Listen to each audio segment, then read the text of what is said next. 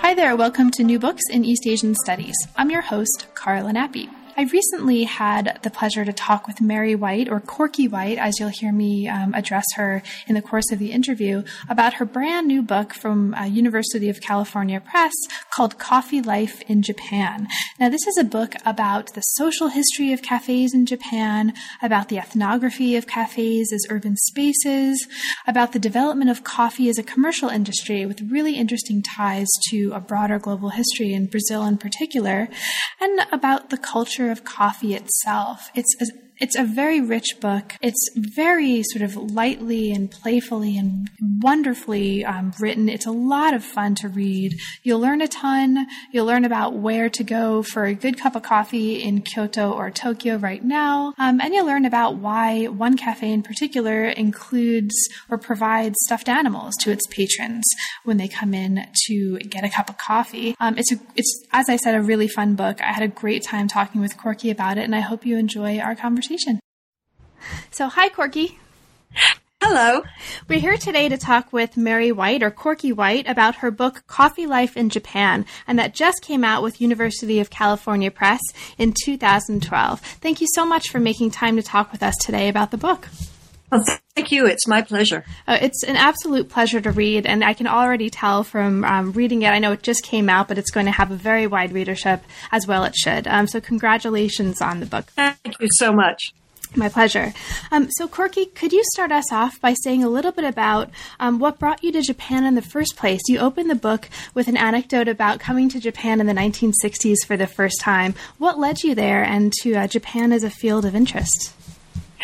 Um, I got involved with Japan almost by default. When I was in high school, my particular high school had a very Euro focus and I, you know, I was very interested. I took French for a million years as, you know, we, and I think the high school sort of assumed we would all head in that direction or do political science or something. It was a very heady kind of school. But I was contrary and rebellious and I said, no, you know, I want to get farther away from home than that. And so I ended up going to the school library and saying, you know, looking at the globe and it seemed Japan was pretty far away and they had a fair amount of books on Japan. So I set myself the goal of reading everything they had in English, of course, on Japan. And it just kept appealing to me. So when I got to college, I started, well, you know, I started some Russian because everybody was doing Russian, Soviet studies, and I started Japanese. And they're both hellishly hard, at least for a freshman. And I ended up dropping Russian, which was to me a really good thing because I really got to thinking that Russian was harder than Japanese. And I, I kind of still think it is. Um, so by the time I was in college, I was already hooked, and yet I'd never been to Japan. It took me that four years of not going anywhere to really solidify my interest in some of my skills in language. So that, that's what got me in graduation week. My first foreign country, in fact, my first airplane ride was to Japan. My first passport, of course. So it's all like I don't know, destiny or something. I got to Japan and I thought, oh my God, this is so confirming. This is it. This is what I want to do. But I was still very young and I took a couple of sideline activities after that. Um, and I had my first baby and my in-laws advised me not to do Japanese studies because I might end up like Margaret Mead and they didn't want that. so I did a, a, a, master's and actually all but dissertation in literature, in Western literature. Mm-hmm. And which was great because I love reading and that stuff has stuck with me. You know, you're forced to memorize poetry. That was good too. But essentially, Japan called me back. And after that degree, that you know, short-lived master's degree, I went back into Japanese studies, unfortunately with so many years away that I had to start from scratch again on language. But, you know, it's in my blood. Yeah. so the um, the book not only opens with your account of going to Tokyo for the first time in the 1960s, um, but in particular a scene that is going to stick, I think, in the minds of any of your readers, which is a wonderful scene um, of going to a cafe or to an underground coffee house um, in a particular in particularly memorable circumstances. Yeah. So, can you say a bit about that for our listeners? It is kind of a memorable story for me too. I haven't. It it was sort of an awkward moment, but it was very confirming too. And what happened was my first trip to Japan, very young, um, sort of pelting through the streets of Tokyo in a 1948 Pontiac that had been left over from the occupation of Japan, and late at night there weren't many cars yet in Tokyo. We're still sort of emerging. And um, my friends took us to a, a as you said, a cell underground kind of cafe, a dark, almost like a speakeasy cafe, but it was a coffee house. And at the door, we are asked, please to take off all our clothes. And I'm thinking, you know, this is another Japan. I'm really excited about this. This is going to be avant-garde Japan, not flower arranging and tea ceremony. I want to know this Japan. And as a rebellious youth, I thought, well, this is great. Japan's doing it with me. So, you know, I was shy and raised in New England and, you know, Puritan ethics and stuff. But I managed to get my clothes off. Anyway, they painted us all over with great, huge calligraphy brushes in a kind of cobalt blue and then pressed us against large sheets on the wall that left, of course, our imprints on that wall, various body parts and all that.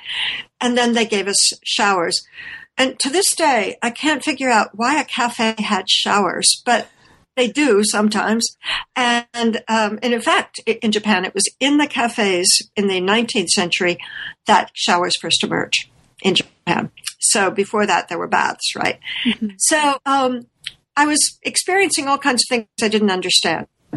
And uh, we had coffee, and, you know, as I write, I cannot remember for the life of me what that coffee tasted like, but because everything else was so emotionally um, complicated. Um, but that was one of those moments when I really thought, um, you know, Japan's ahead of the game in every way. Years later, years, decades later, I went to the Centre Pompidou in Paris and found an Yves Klein retrospective and saw a scratchy old video that showed an earlier manifestation where Yves Klein himself is painting blue the bodies of Parisian models um, who weren't as various in, in shape as we were in the Tokyo cafe, but were also pressed against the wall. And so I'm thinking, oh my God, it all flashed before my eyes and we found the curator and found out that indeed what I had been part of was an homage to Yves Klein, who had invented a color called Klein Blue, in which, you know, and he had done this in Tokyo years before. So I didn't know that the avant-garde I was witnessing was actually a French avant-garde, but it's certainly made Tokyo for me for decades into cutting edge. Mm-hmm. Now, Corky, your background and your previous publications range um, across range incredibly widely and across many, many topics, um, and include now not just anthropological um, monographic works, but also food writing and just this wonderful array, array of topics. What brought you to the idea of doing a monograph on cafes in Japan in particular? So, why this topic, and why this form um, of writing about this topic? It's interesting. Um, I have always sat in cafes and everywhere I could find one, and they always seem to me like places of both social and personal respite time. And so, even as an undergraduate, where there were cafes all over the place because that was the beat era, you know, um, I look for cafes wherever I'm going, and I just kind of sit there. And I'd been doing this in Japan for, you know, like 40 years, mm-hmm. sitting in all the fabulous, you know, and funky old cafes. And suddenly I kind of realized, well, you know, I think I should do something about this. I think I should write about these places because they they express something about Japan. They express social, historical, economic change. They express aesthetics, and above all, to me, taste and taste in every sense. Mm-hmm. So, if though I am also food anthropologist, that is kind of my growing field now. Um, it wasn't so much the food as the place that got me in and my own particular habits of using these spaces. So I started out thinking, oh, you know, cities, city life, it's all about these public spaces or these social spaces. That's what makes people urbane. That's what makes people part of something. Mm-hmm. And I had already read, I think the first book I ever read about Japan that made me seriously want to take up Japan as a study was a book, an old book published in 58, 1958 by Ronald Dore, who was a British sociologist um, and political scientist. And Ron Dore's book was called City Life in Japan, from whence I got the title Coffee Life in Japan, because it's kind of, my book is kind of an homage to that first book. So I learned so much about the texture of life from that book and how cities work for people and how people, it's really an on the ground book that I realized, you know, there's, there's something about city life I'm interested in here. So that's how it started. And it got more and more complicated as I went on because I really got involved with the coffee industry. Mm-hmm. I really got involved with the people who run these cafes and, of course, with customers.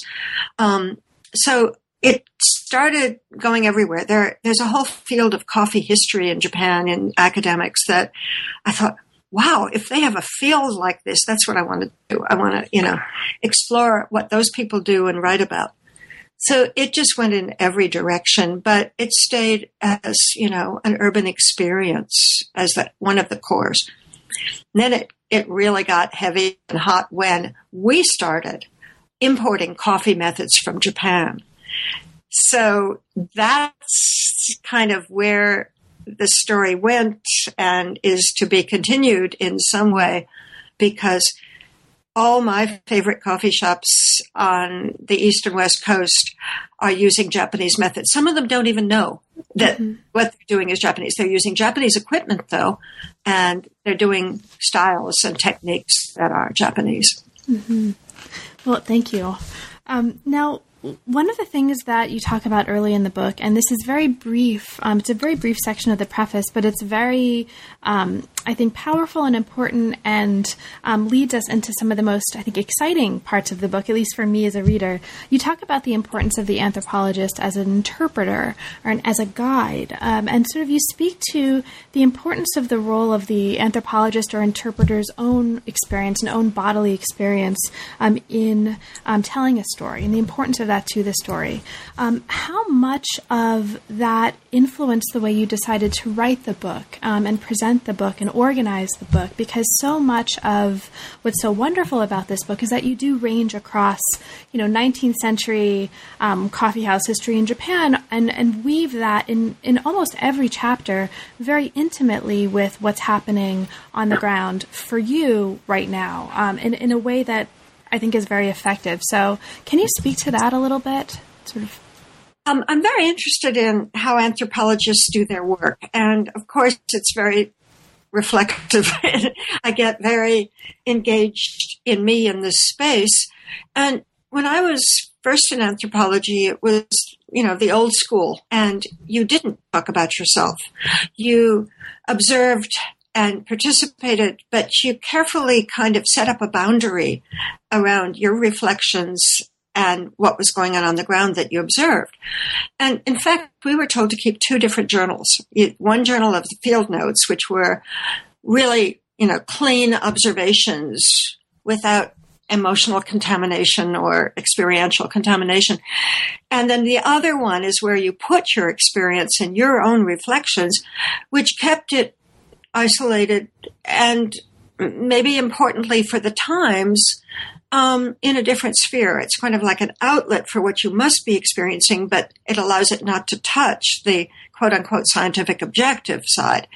And um, in the last 20 to 30 years, people have not been doing that so much and have, um, I remember the first book I read that allowed for the presence of the, of the researcher in the document, in the book itself was a wonderful book called Crafting Selves by Dorinne Kondo, a Japanese American writer who's really, um, and in those days, what she did was pretty startling, you know, and now it's kind of more common practice to talk about what it did to you, you know, to be in that space, especially in her case, to be in Japan as a Japanese American taken for a Japanese.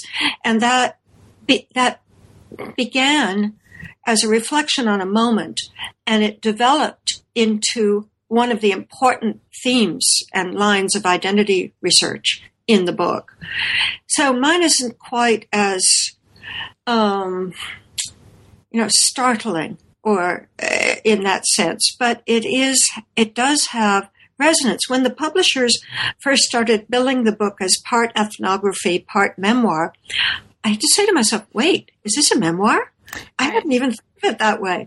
Oh, okay. What does it mean that it's a memoir? Um, you know, maybe it sells books. That'd be great. But is it is it something about themes, formulation, style? And yeah, I guess it is. And we're in a different time now where you don't have to keep those things separate. I'm still partly in the old school where, you know, you know, you, you don't talk about it. You, you don't talk about the fact that you have bug bites and couldn't get a hot shower. Um, you just talk about the stuff itself. But obviously, I love this stuff so much. I could not keep talking about it without using examples over these four decades that I've been collecting examples. Um, that happened to me. I don't make it about me, but it's, you know, it's about those moments that I witnessed directly.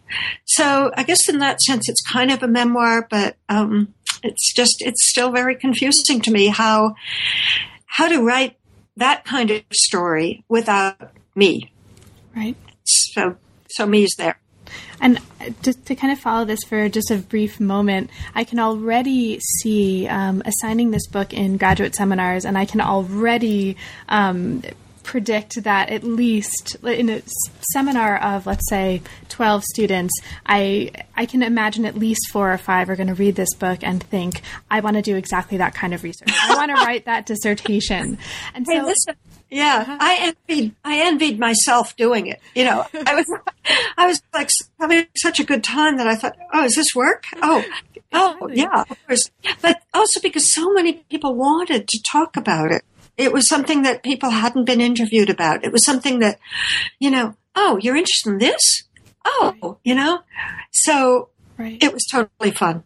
But for students of your own or other students, um, graduate students who might come to you and be inspired by the book to do this kind of research, especially keeping in mind this issue of the presence of the author's self in the work, right? The self reflexivity of the work. How do you advise, or how would you advise graduate students in particular who want to do this kind of work with respect to the issue of self reflexivity? maybe it helps to be a bit older to do it with to do it and yet not need it to be about me. Um, mm-hmm. I do. I, am sure that many young graduate students would really would, would handle it very nicely indeed. You still have to have an eye on what the story is meant to tell. That it has you in it is kind of incidental, but I mean, maybe as in the case of Dorinne Kondo, it becomes essential that it be about you. But each story has to have a purpose that um, mm, that isn't about self indulgence, and and I, I like to think I wasn't too self indulgent, but I think every every time there was a certain frisson of you know happiness at being able to tell this story. You know. Mm-hmm. Oh no, absolutely, and and the um, the book is uh, for listeners who haven't yet had a chance to read the book, and it just came out. Um, so there may be a number of listeners um, in that category. Um, the book covers a wide range of topics, and so you um, you'd say at the beginning that it engages four approaches. It's you talk about the social history of cafes, the ethnography of cafes as urban spaces, and we talked a little bit about that. Um, the development of coffee as a commercial industry, and that's actually a particularly surprising part of the book, um, and the culture of coffee itself. So the book opens up with, and I won't ask you too much about this, um, um, but I'll just mention it opens up with um, accounts of Japan's first cafe, um, Kahichakan. Is that how am I pronouncing it right? Uh, oh, it's Kahichakan. Kahichakan, right? Um, and this very evocative. Sorry. Yeah, Go ahead. Okay. This very evocative story of um, the proprietor of this first cafe um, and his vision for what a cafe in Japan could be and should be. And it, um, can you say a little bit about him and his story? Because it's, I think, a wonderful way of opening up the larger story. This man um, was born in the well, just before the Meiji period, actually, but by um, by about 1879, he was uh, a young man and he was born as a Chinese person in Nagasaki. He was the son of the Chinese translator for the then foreign ministry, uh, the Nagasaki branch. Nagasaki is, of course, the place where a lot of new things were coming to Japan from the West and other places uh, because most of the country had uh, very restricted boundaries until 1868 or until the 1860s. Well, his father um, realized that you know he wanted to give his son a good start in Japan, but as a Chinese-born person or uh, born to a Chinese father, um, he might not have an easy time of it. So he thought the best thing to do is make him very international indeed, accentuate the international quality of this young man. So he sent him to Yale University. And at that point, um, what we have from Yale and other records is that he flunked out. But he flunked out because he was having rather too good a time going to New York all the time. He spent very little time in New Haven. And he went to New York to go to coffee houses. And in those days, coffee houses were big, fancy masculine clubs, big stuffed armchairs, um, leather stuff, you know, um, newspaper racks, billiards, um, all kinds of amenities, and you could stay all day for the price of a cup of coffee. So he, um, he, as he, he flunked, he, his father gave him another chance. He said, all right, I'm going to, I will do one more thing for you. I'll set you up in business and you come back to Japan, but come up with a good idea on your way home. He goes to London on his way home. So he goes east, not west. And he goes to coffee houses there. And London coffee houses were just waning away due to the new emphasis on tea in in in Britain. Um, but the coffee houses that remained were exactly that: these big clubhouse-like male places, full of talk, full of interesting talk. Um, and uh, Te Eke, his name is transliterated, as uh, came back to Japan, said, "Dad, I want to do a coffee house." His father sort of looked strangely at him, but said, okay, I'll fund that. And he built this really beautiful place in Tokyo's Ueno district, which was the entertainment district then. And indeed, it was a replica of those London and American coffee houses. Um, it was, as Teike himself said, a space for the new democracy of Japan, a place where people who were unlike each other could convene and have open discussions and talk about change and talk about new influences in politics and philosophy, art, everything.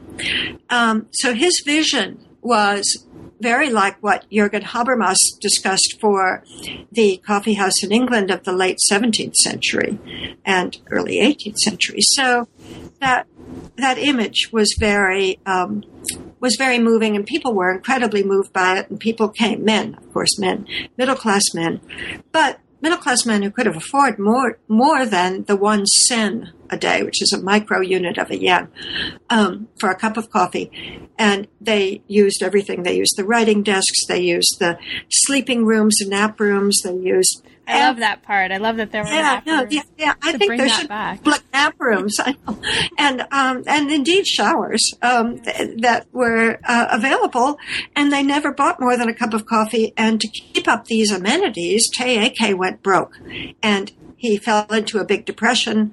He um, had to be rescued by a friend from suicide, and he was given a Japanese name, Nishimura Tsurukichi, and he was sent off to Seattle. And this was a moment when, you know, people sort of say, oh, is that where it all started in Seattle? No, um, unfortunately, the trail peters out because he was no more successful as a merchandiser in Seattle than he had been in Tokyo. And so, though he sold coffee beans, um, he descended and died young and is buried in Seattle.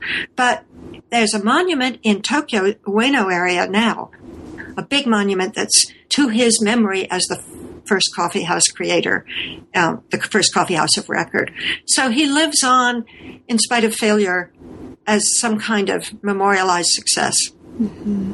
And this, um, this one of the last things that you mentioned the um, the fact that um, sort of cafes in Japan were not there's not a direct link from the Seattle coffee, bo- ca- uh, coffee boom to Japan. This is one of several surprises in this story, and, and we um, you talk about this early on. Um, first, the fact well, fourth, perhaps the fact of coffee and cafes in Japan predating the Seattle coffee boom, but also the fact that Japan is a coffee drinking society, right? The simple fact. I mean, many right. people coming to this book are going to think Japan tea, right? What else do you need to know? Um, but also that um, among the surprises um, is the connection between Japan and Brazil. And that's yeah. not just now, um, but that's sort of early in the history of coffee in Japan. Um, can you speak a little bit to that, um, to sort of coffee plantations in Brazil and what that has to do with Japanese history? Because that's among the more surprising parts of the story for um, for historians, perhaps, or really maybe anyone. Yeah, I think that that Japan didn't stick with tea for these new social spaces, but went to coffee is the product of several strains of um, independent development that are independent of Japan's ties with uh, America and Europe. Um, in fact, they were tied directly to the source in Brazil of coffee.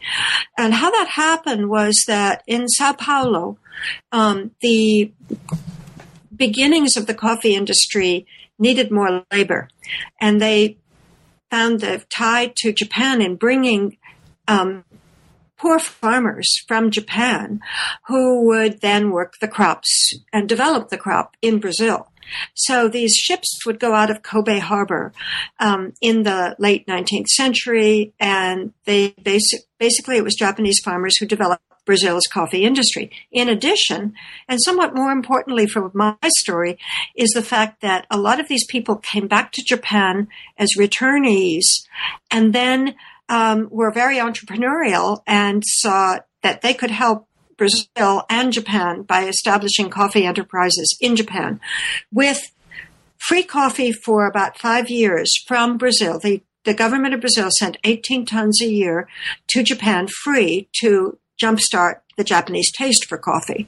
So then what happened was one guy particularly is kind of like the first coffee czar, and his name was Mizuno. And his story is great. He um, he he establishes the world's first coffee chain, and it's called Cafe Paulista after Sao Paulo, and they're, you know, the waiters are all dressed in Brazilian naval uniforms, these Japanese guys, and the, and the flags of Brazil are everywhere. And it's a very theme parky kind of experience at first, but it really took off. And the timing was perfect because it was the beginning of the era when, you know, Taisho democracy was about to bloom. That was the period in which there was a liberalization of just about everything, including women's lives. So these cafes in that era, unlike the earlier ones, were places where women could go with relative social impunity. They could sit there and be still good women. Um, and, uh, you know, there, there were certainly scandals that grew up around the cafe waitresses, but the customer women generally uh, were free of those. Mm-hmm. This is um, and and this the discussion of um, Mizuno and Cafe Paulista. Um, it, it, comes at least um, for me. It came in the middle of a chapter, um, chapter three, that really gives a wonderfully evocative account of um, women um, in cafe culture, both as customers and as wait, but also as waitresses, um, and sort of gets us into a discussion of, or continues a discussion of, a theme that's really um, important throughout the whole book, which is um, cafes as uh, different kinds of social and urban space. Right. I think one of the theme, things that really comes out strongly in this book is that a cafe is many different kinds of things to different kinds of people um, in Japan. Um, it's not just global. It's not. It's not particularly global or local. It's something. Um, it's in many ways, on many different levels, a kind of third space. Not just the global and the local, but also not just the work or the family. Um, can you um, speak a little bit to this because this seems to be a really important contribution of the book? Um, people do talk about urban spaces as offering different kinds of things. And one of the things about urbanity anyway is about diversity and the constant bumping together of things that are very disparate um, in the flow of urban life. So the coffee house, I mean, as you know, coffee houses are plural to begin with. There are many, many different styles. They appeal to different audiences. But inside any one coffee house, there's also diversity um, and diversity of purpose. You come to be with people. You come to be alone. You come to um, have a quiet moment. You come to wait for your next appointment to start because, as you know, in Japan, you have to be on time for everything. Way of handling that is to use the cafe as your time modulator. So you go early to the neighborhood, you stay in a cafe for a while, and then you can arrive on the dot safely at your next appointment. There's so many uses of the cafe.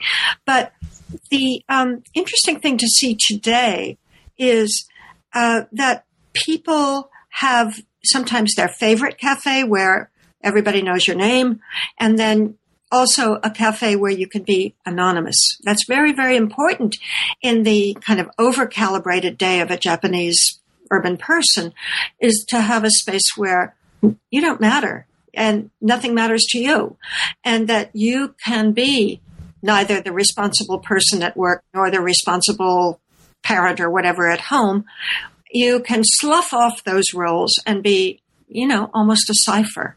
And sometimes that's a very good thing to be able to do. Mm-hmm. Absolutely, and this um, and that is another one of the major themes, at least for me, that comes up in the book. The sort of um, the the importance of solitude um, mm. and also silence. I mean, one of the um, for someone um, who hasn't spent much time in Japan, and for readers um, who haven't spent much time in Japan, the, the existence, speaking of solitude and perhaps silence, um, of classical music cafes, oh. as you describe. How wonderful! I mean, sort of. Uh, can you talk a little bit about the uh, classical music cafes? Um, because this is one of the things that really stuck out for me. Thank you for that question because there's nothing I like talking about more than some of my favorite cafes. And one of them actually, there are a lot of these. They are cafes where the music system is fabulous. That is where the sound is perfect and that nothing short of perfect will do. As in a lot of things involved with the cafe, perfection is something to aim at, if not achieve.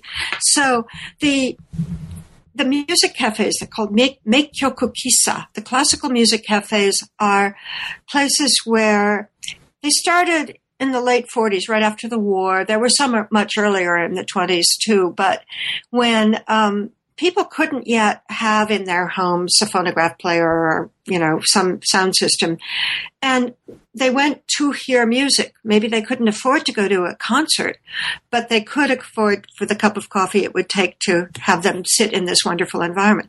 Well, the one I go to in Kyoto, especially, I make it the end of my day when I go up to a hot spring resort. It's like a, I have this special day I always give myself. I go to the hot spring, sit in the outdoor tub, and then come back on the little train and go to the classical music cafe. It's just perfect.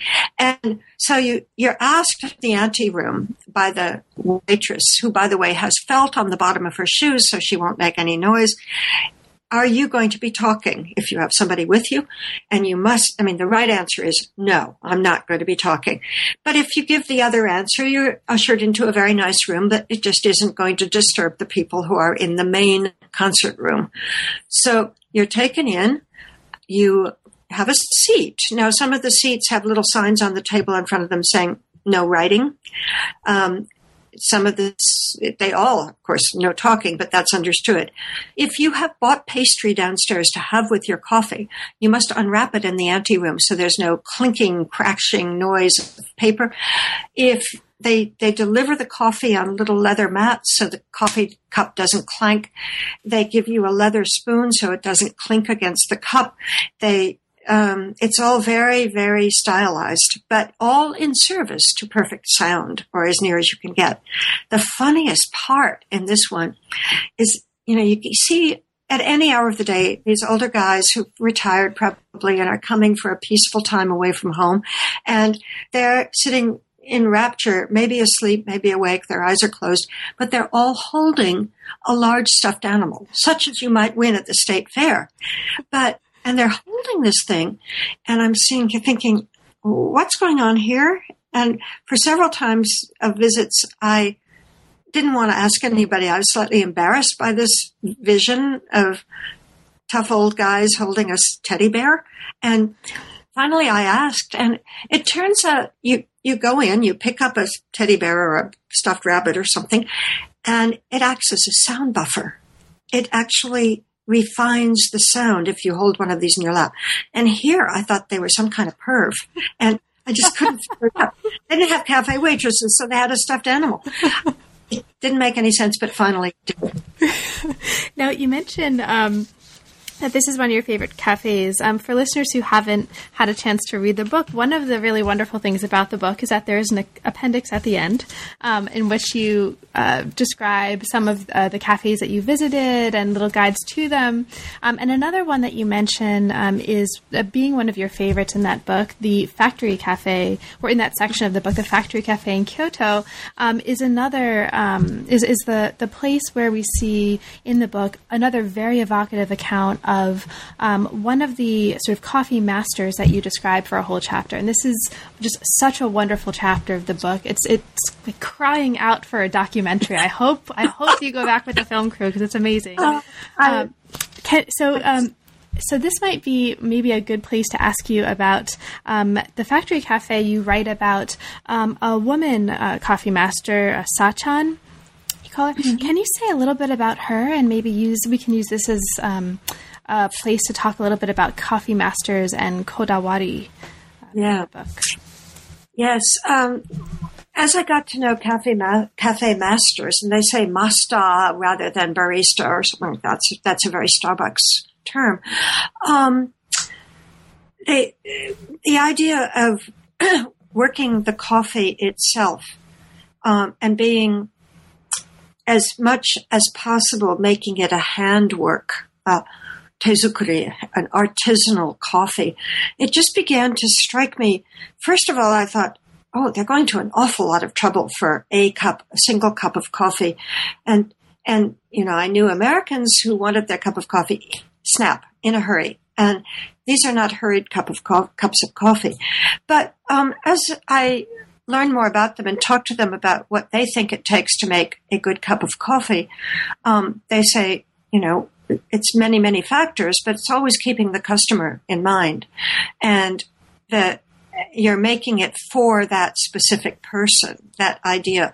So, um, along with many other masters who gave me their time, this wonderful young woman, Sachan, um, Sarasa, her name is, um, Sachan works in a little cafe that's stuck up in an old warehouse kind of building in Kyoto, um, where, by the way, some of the really most interesting, architecturally interesting and, and, mood interesting cafes are because Kyoto was not bombed during the war, and a lot of these cafes, older cafes, persisted and are continuously operating. So you can see kind of a historical museum of cafes by going to Kyoto. That's why so many of in my book are from there. Well, Sachan has a very, very strong sense of focus. She is highly disciplined and she's also extremely nice and friendly, I want to add. But when you come in, she's yours until you have the coffee in your hand. And then even then, she's yours to talk about the coffee with as you sip it.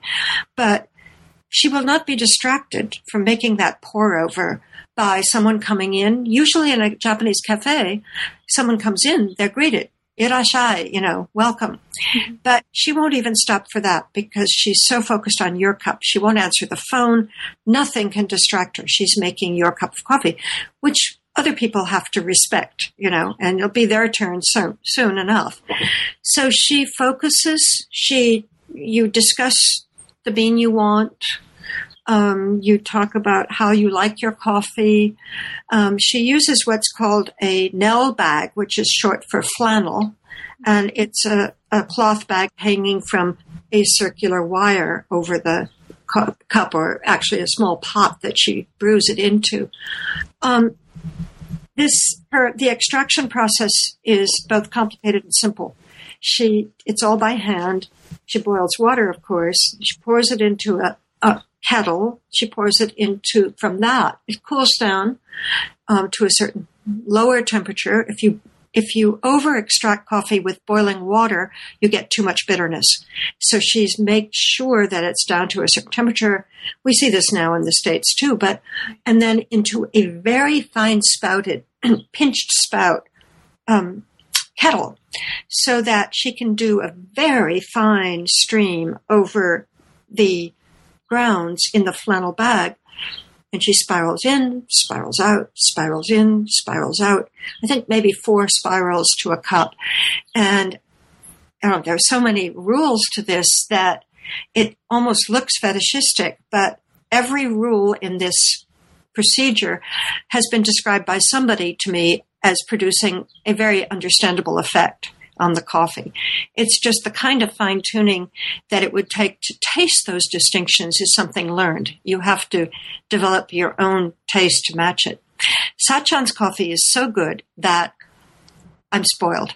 And I, it, um, I have, you know, I have around me here in Cambridge, Massachusetts, some wonderful people making wonderful coffee. I gave a book talk the other day where a young woman who was equally as good as Sachan um, was making coffee for the crowd at the bookstore. So um, oh, wow. people could have a taste of, you know, an approximation anyway of what I was talking about. And it, so the Nell bag is one of the um, modes of making coffee that you describe um, being used by coffee masters right now in Japan. Another one is the siphon, and this um, lets me ask you about your experience, um, which the phrase "failed siphon." I'm going to mention this. This is what I know. Uh, I don't want to take up too much of your time, so but I want to make sure that I ask you this. Um, one of the things that you describe is learning how to, or trying to learn how to make coffee with the siphon by attending a coffee house management course in Kyoto, which sounds like just an incredible experience. Can you say a little bit about that experience um, as part of the research yeah. of the book and um, what stuck out for you? It, it's you know it's one of those things anthropologists get to do. Um, you go, you try to get in as deep as possible, and in this case, what I wanted to do was understand um, what goes into being a, cof- a, coffee house manager in Japan, or at least what this program thought you needed to know if you were going to undertake this highly disciplined job. You know, it's not taken lightly being a coffee house manager. So, um, I joined this course, yes, kind of flying under false colors. Of course, they knew I wasn't going to open a cafe, but um, someday, maybe someday. Um, and um, I joined the group who were all extremely serious and we all had to learn all the methods over the weeks of the course as well as other things like accounting and you know all the things you need to do. Um, but it came to siphon week and i was put in charge of my team. I guess they i don't know why they did that.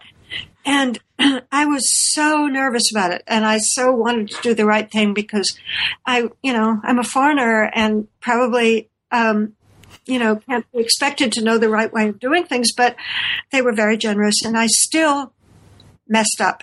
I was going to use a different word, but, um, and I couldn't get the seal between the two parts, the globes of the siphon. The seal has to be done quite carefully because you create a vacuum in the bottom of bottom globe, the glass globe. And then after you remove the heat source from underneath, the vacuum breaks and the coffee comes down through the filter again to give you the brew that you want to serve. Well, I hadn't fastened it right. The rubber gasket exploded when this, the, the, vacuum was building up.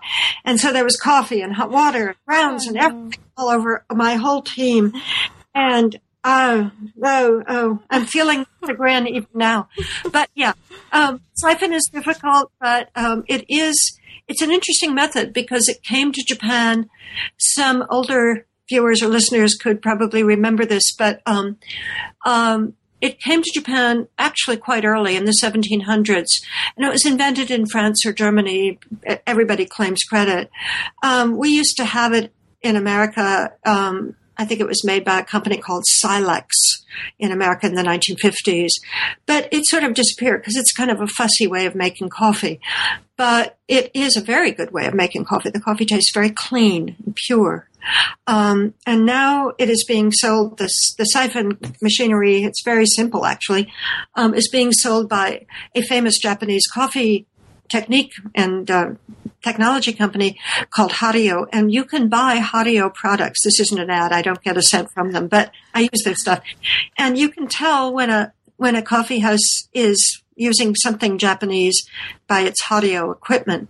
And they include all the pour overs, all the little containers that sometimes sit on a rack of four or some number to um, have an individual pour over. The, all that stuff is Hario, and you can you can get a siphon of your own that's much simpler to use than the one I did. I might try that actually. I try that. Um, well, Corky, we've taken up a lot of your time, and there's um, I, I hate to try to bring this to a close because there's so much in the book that we didn't get a chance to talk about. But I'll just say, um, just mention for listeners, um, there are just wonderful accounts of not only other coffee masters, um, the, co- the, history of coffee and cafes, history of tea houses in Japan, um, the sort of uh, contemporary predilection for certain kinds of coffee and not other kinds of coffee in Japan. There's a million and one things that we didn't get to talk about um, in this extraordinarily rich book. Is there anything in particular for listeners who haven't yet had the chance to read the book that you would like to mention um, that we didn't have a chance to talk about today? Well, thank you, Carla. You've given me a lot of juicy things to talk about already. uh, I, I, think I think one of the things we didn't quite talk about is the experience of customers themselves in the cafe, and the ways in which people um, use these and are conscious of their choices of cafes. I mean, I found such richness in people's understanding of what coffee is all about. It's not just top down. These people um, come and revel in their coffee shop. So it's this, you know, coffee is expensive in Japan. You get a cup of coffee, you know, maybe starts at about $3 US and goes on up to $18 or higher um, for a really, you know, sophisticated brew or expensive place.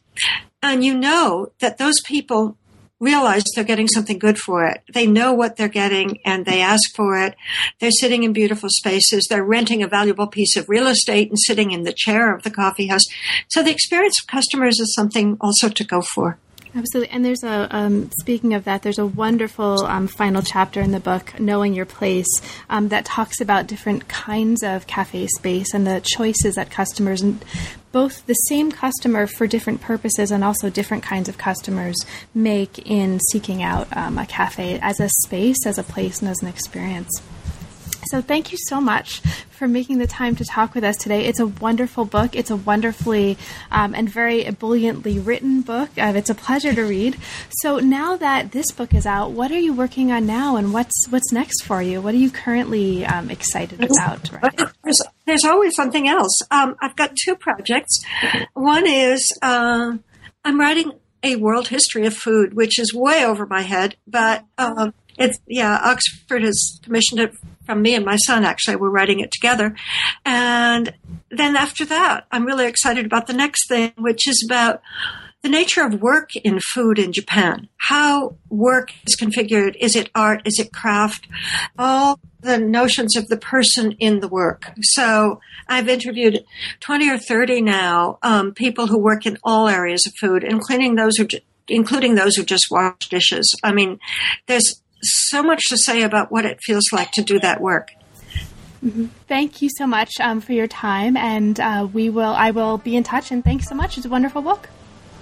Thank you so much. Okay. Bye.